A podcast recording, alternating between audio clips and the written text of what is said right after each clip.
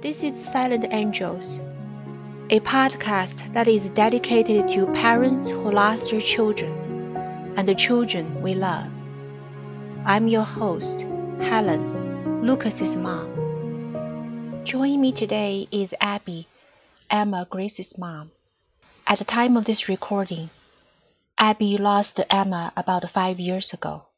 Since then, Abby started the Denver chapter of National Share an organization that is dedicated to help parents who lost infants to cope with their grief.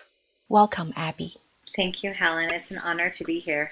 Well, it's an honor to have you to speaking to us today. Abby, before we officially start, would you please tell us a little bit about yourself and your beautiful family? I am a blessed mom of four children. I have three of those children in my arms. My children are ages four, two and a half, and I have a seven month old baby. We are living on the other side of our loss, is how I look at it, and um, our family is enriched by Emma every day. Overall, we're a pretty normal family. If you saw us on the outside, you would just see us playing outside. We love to get into the mountains, and being together as a family is extremely important to us. How wonderful. Your kids are so young, they probably keep you busy, huh? They keep me extremely busy. I am tired most evenings. but it's a good tired. I I will give anything to be that tired. Tell us a little more about your angel, Emma. Well, Emma would be five now. She was born still on February 28, 2013. I was 40 weeks and four days into my pregnancy with her, and we had had a normal pregnancy. Um, when I woke up on the morning of February 27th, I knew something was wrong. Uh, we never could have fathomed that she would not be born alive the next day. Thankfully, as time has gone on, we have been able to accept her death. Although I never could have imagined that I'd be able to say those words five years ago, when you say you'd give anything to be that tired, Helen, I completely understand that. I remember waking up wishing I was tired. As I look back on that time in my life, I see that there have been many gifts Emma has given us. Uh, I have a newfound appreciation for life. I'm far more aware of suffering and enjoy, and I've also come to accept that everyone has a story. There's human struggle all around us, and learning from that is what I feel so grateful for from her. That's such a wonderful point. I like how you mentioned from the surface, your family looks like normal. Um, maybe to our grieving parents who don't know you will be jealous to think, oh, look at her, she has three children. Like you said, everybody has a story, we just don't know. And I learned the same thing from my son passing. I'm more aware about other people's feeling, about other people's suffering. Just like you said, I think I learned from my son. It's very important to be conscientious about others, to be compassionate about others. Don't judge a book by its cover because everybody has a story we just don't know about. And that is so important. Absolutely. I cherish the moments I had her in my belly. So I have like key moments where I remember her flipping all over the place and she had hiccups more than any of my other children. So I always think of hiccups with her. But honestly, the yeah. memories I have when you asked me this question are all when she was in our arms. Emma was born at 6:30 in the morning and we were able to spend the entire day with her. Some of my favorite moments include bathing her, naming her with my husband, introducing her to our parents, watching our families grieve and love up on her. She was never not held. Someone was always cuddling her and holding her. And that evening on the 28th, we also had a beautiful memorial service at the hospital. As we went into the night, I was very fearful that we had to say goodbye to her. But our incredible nurses encouraged us to spend the night with her. And to that, I am thankful to that for this day. The three of us slept as a family, and the next morning on March 1st, we said goodbye to her. We wrapped her in a handmade blanket that the hospital gave us, and we sent her on to be with the angels. It was five years ago, and that still pains me to think of leaving her at the hospital I cherish the time we spent with her, though, and even though some parts still really hurt, I would go back and be with her again in a heartbeat. That's very touching, Abby. And I'm so glad that you have a hospital staff that uh, who are very considerate to help you to hold Emma and even let you, you know, spend the night with her. Uh, we did not get that. Know, when parents are in, in grief process, we are so shocked.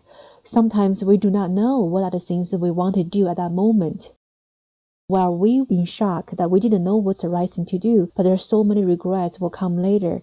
It'd be so helpful for people who are in there and remind us there are different things we can do that to be with our children that will have good memories rather than endless regrets. That is so beautiful. I hope some people working in the medical field will listen and um, help us through that difficult time. An organization called the Wishbone Foundation that helps train nurses in exactly what you're saying, Helen, because we make the best decisions we can in the moment, which is our greatest nightmare. I feel so thankful to that nurse because I would not have thought that it was okay to sleep with her. Um, and so you're right. The Wishbone Foundation is working to train hospital staff. And I really think your point is extremely powerful. I will share that with them. Thank you, and uh, I'm glad that organization like that exists because the hospital we stayed, nobody told us we could uh, spend the night with Lucas, and now I regret I never get a chance to bathing him. I never get a chance to change him. My mom made a lot, lot of baby clothes for him. We didn't get a chance to do that. Eventually, we were able to bury him with the clothes my mom made, but I wish at the hospital I had a chance to change it, you know, on my own. You've been in this um, terrible process for you know longer than me. Um, what are some of the things you did that's helpful with your own grieving process? When I think back to the beginning when she died, the things that helped me at that time were journaling. So every day for several months. I wrote to her, which allowed me to feel like her mother. Some days were dark, but some days were, you know, me trying to find the positive in the day. I made a book with her pictures from the hospital, which I cherish to this day. I also talked about Emma as much as possible. As you know, Helen, we just want to hear our children's name. So I found myself, the more I said it, mm-hmm. then I would hear other people say it. And that was really right. reassuring to me. I took a collection of those photos that for some people they could never look at them again. But for me, they were all I had of her, and I just, I was kind of obsessed with them. So I just went on Shutterfly and I made a small little book and I put quotes in it that I found healing, that I found mothering, um, and I just wove them throughout the book. And it was the day we had with her. So from her birth till we left her is the book. It's been really good for me, and I hope one day I'll be able to share it with our children. That's such a great, great idea. Someday, when I'm able to, this is something I'd like to do for him as well. As you're going down this path of uh, grieving, what are some of the things other people did or said to you that you found also very helpful with your grieving process? I feel like those little acts that I was doing to kind of help me personally make it through the days was helping me feel like her mother. And I know I'm I am her mother, of course, but being a bereaved parent is so difficult because our child isn't physically with us. So those acts helped me parent her. But from mm-hmm. there, I sought counseling and I went to therapy weekly. Um, I needed an outlet, and I knew that my husband nor my friends could fulfill that role for me. Uh, my therapist helped me to see how painful this loss was and how normal I was in my emotions and actions, which was such a blessing for me to understand that I wasn't atypical in how I was feeling. She's one of the reasons I wanted to start the support group to help others uh, feel less alone. So here we are, five years later, facilitating Denver Share, that's my way of connecting with her now as a bereaved parent. But when you ask me about things that people said, definitely my therapist's words were extremely helpful. Like I said, acknowledging the pain I was in. But then a doctor, actually, after Emma was born, said three things to us as she was sitting next to us holding Emma. She said, This is not your fault. She said, People will say stupid things. And she said, If possible, go on to have more children in your family. And her message at that moment reminded us of the outside world, reminded us the power of the family that we were going to create. And she acknowledged the guilt she knew we were going to feel following Emma's death, but reminding us that it wasn't our fault that she died. I wish we had a doctor like that. I wish more doctors would be like that. You just hit the nail right on the head. That's exactly the things we need to hear uh, because the first place I went, I'm sure that's the first place you went when you know your child is no longer here, is blame yourself.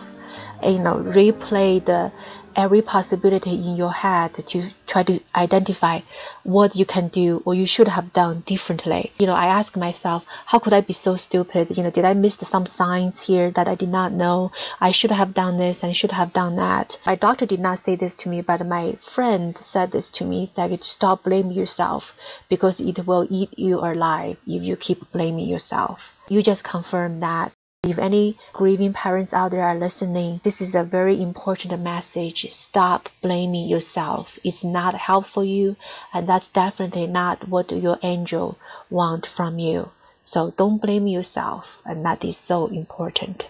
I was just going to say, when you say it wouldn't be what your angel would want, that was what helped me on some of my darkest days was trying to honor Emma and remind myself that she wouldn't want me to blame myself. She wouldn't want me to feel guilty. She wouldn't want me to be hurting. And those days, those reminders gave me hope that I would smile again one day. I would go on to have another child. I would one day be able to honor her in the way I wanted to. Maybe not in that raw grief moment, but one day I would be able to. Absolutely, Abby, and you have done so much. I didn't know you started the support group, and you know, support group is where we met. Can you tell me how did you get this group started? And then over the years, what are some changes you noticed from the group? Of course. I really give credit to my therapist who helped me get connected with the National Share Pregnancy and Infant Loss Support. And I went to their training and then started our Denver Share chapter three years ago.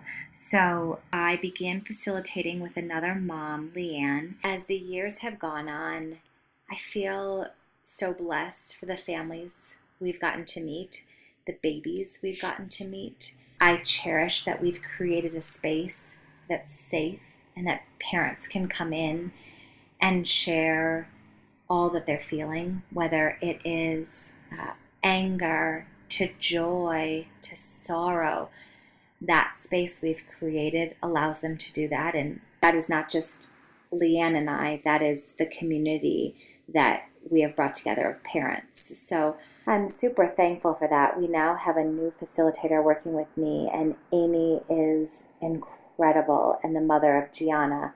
So I'm thankful that our support group is run by parents. We're moms. So when those moms and dads come into our space, we hope that they can feel comforted by the fact that we've been there. And although all grief is different and all losses are different, we can be there to listen and, if anything, provide some sort of uh, comfort in helping them feel less alone.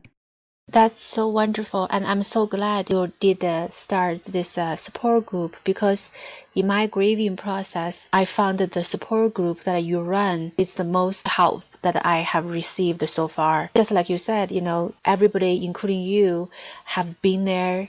Um, so even though every grief is different, but you also understand how we feel I just feel so such a camaraderie. I mean, even though it's very sad we meet in that circumstance, but at the same time, I have learned so much by going to the support group from you, from other parents. Like I mentioned the last group meeting, I didn't know about the concept about you know doing things to honor your children until I went to the support group. Hear you guys talking about it, and that's prompted me to thinking, what are the things I can do, you know, to honor Lucas, and just you know, I can't emphasize enough how the wonderful job, you know, the support group that you run has done for me and, you know, my husband. And I hope any parents who's out there listening, if you have not joined the support group yet, uh, maybe you should, you know, check it out. And if you are in Denver area, please check out the denvershare.org. You'll find all the meeting information there as well as the time and date Actually, since we still have a little bit of time, Abby, would you like to describe for the first time parents what can they expect from our a typical support group meeting? Helen, I'm so glad that we've been a place of comfort for you and your husband. And it makes me just smile to see you doing this podcast based on realizing, oh my goodness, I can do something to honor my son. So Denver Share meets the second Wednesday of every month, and we meet at the Thrive Integrated Center at 6:30 p.m. What you can expect is we always say the hardest thing is to walk through the doors. And once you do, we promise that we will be gentle with the state that you're in. We have had parents that have had to leave. One mother had to leave right at the beginning and there's no questions asked. We completely understand. And like you had said, Helen, we can come from a place of understanding. Not that we totally know what everybody's going through, but we also know how hard it can be to be in that space.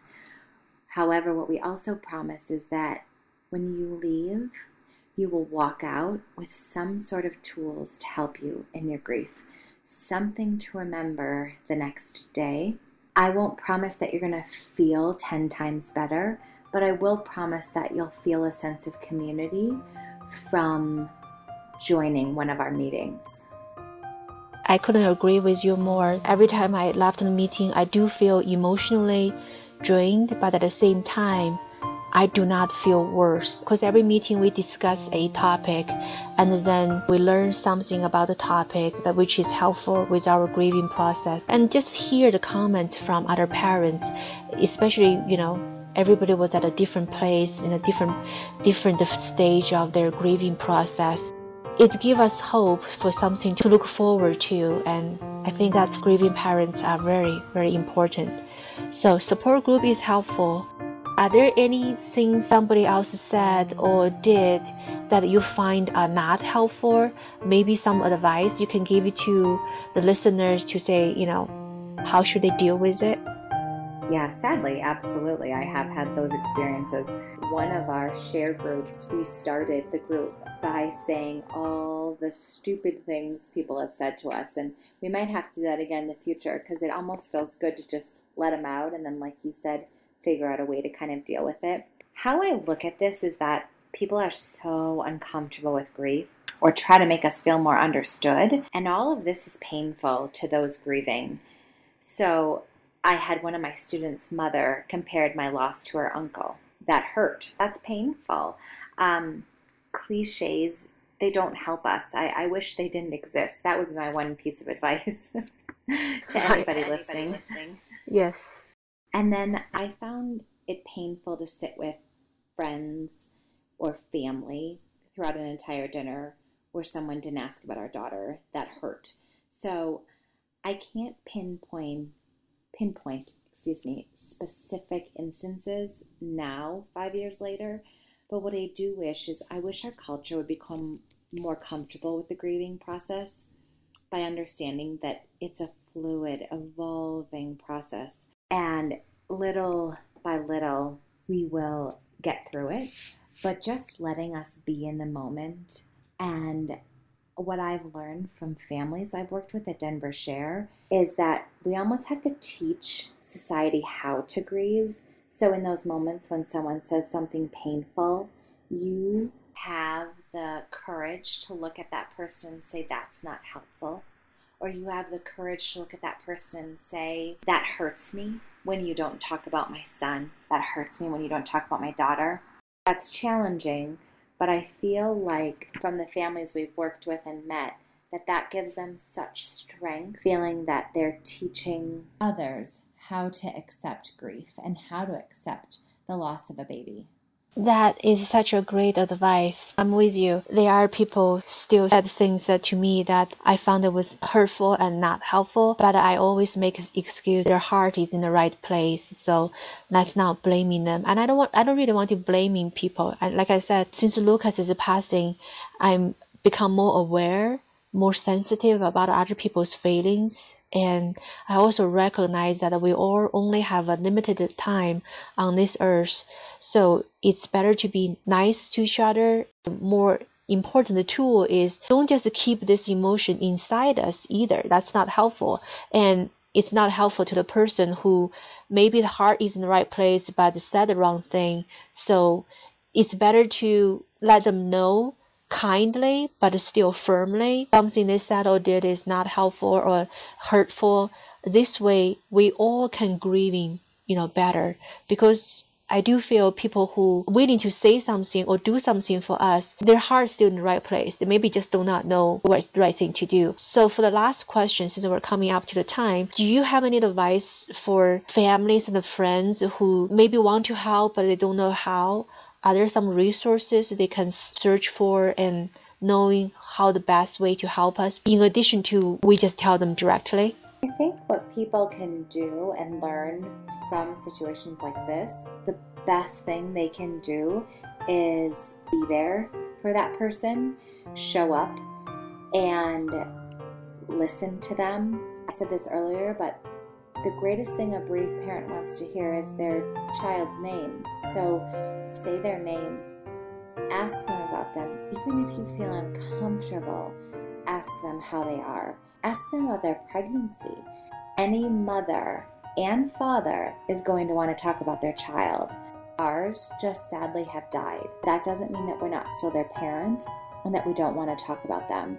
So I always feel like that's my biggest advice to families is to show up and to talk about that baby. Yes, I couldn't agree with you more. I told my husband, anybody wants to talk about Lucas, he or she is immediately my friend, my dearest friend. Absolutely. right? This is something I emphasized in previous talk with other parents, angel parents as well, that people who are not in our community fail to realize that we want to talk about our children you're not gonna reminding us our children's not here anymore. We know that, but we want to honor their short but still meaningful life. So we want to talk about our children, and you're not gonna make us feel any worse by avoiding talking about our children.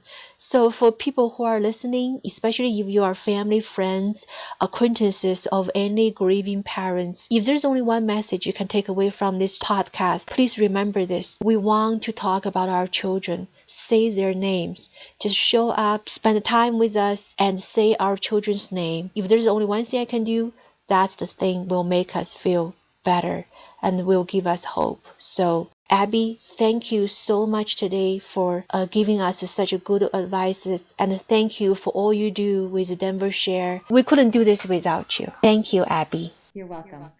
You are listening to Silent Angels, a podcast that is dedicated to parents who lost their children and the children we love. Silent Angels podcast is produced by Helen Rowley and Susan Zhou, edited by Susan Zhou. Music for this show are provided by audioblocks.com. Our website address is oursilentangels.org. If you are a grieving parent, or you know a grieving parent who wants to be interviewed, or if you just want to send us your comments or questions, please email us. Our email address is oursilentangels at gmail.com. Thank you for listening.